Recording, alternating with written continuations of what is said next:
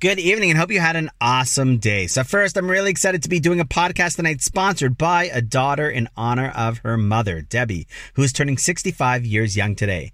Truth is, the same daughter was actually just blessed with another daughter of her own just a few days ago. So, a huge double mazel tov. And two out of three of these ladies are part of the chaver who listen to the podcast, but we'll give the third and newest a few years. Okay, carrying on with the theme of how the destruction of the temple is attributed to Sinat Chinam, the accumulation of years of baseless hatred between between Jews, the following question is asked.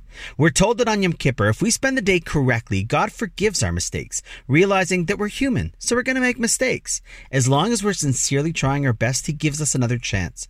So, how did things build up to the point where God finally says, Enough, that's it, you guys are out of here. I'm kicking you out of your home, your homeland, Israel. Isn't He our forgiving Father in heaven? How could things have been that bad? So our sages teach us the true. He has patience for all types of mess ups with the commandments and realizes that we are indeed a work in progress and he can forgive whatever mistakes we might make if we honestly keep trying. However, that only works for violations between us and him.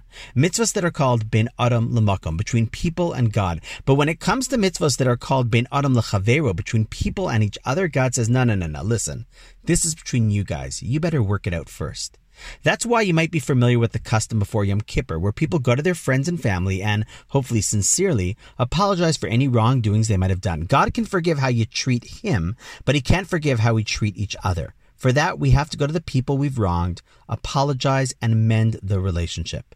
But if it's all between us as people, why did this mistreatment of each other, this hatred of each other, even cause the destruction and exile of all things? They don't seem to be related at all. So view it like this. Let's use an example we might be able to relate to these days. A parent has a family cottage. The kids come up often to spend time with their parents on the beach and the water, but they just can't get along with each other. And every time more than one kid comes at a time, the fighting and anger is intense. Now, parents know that kids might sometimes not be perfect, let's say, and yet they always find it in themselves to forgive their child. But if the siblings can't get along with each other under the same roof, well, then those same parents might say, forget it, guys. You just can't come up again until you work it out. The cottage, which was intended to bring the family together, has instead caused a great deal of friction. So the parents say, enough, out of here.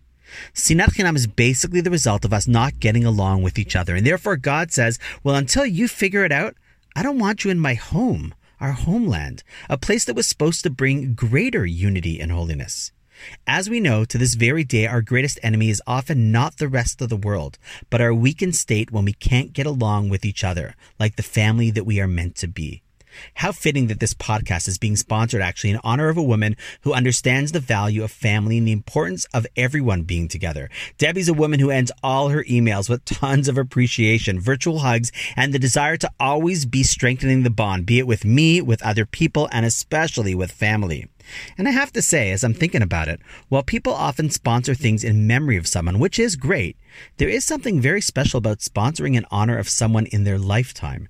We're not meant to only appreciate people after they're gone, but to stop, appreciate their value, importance, and love now. And through that, strengthen that relationship even more.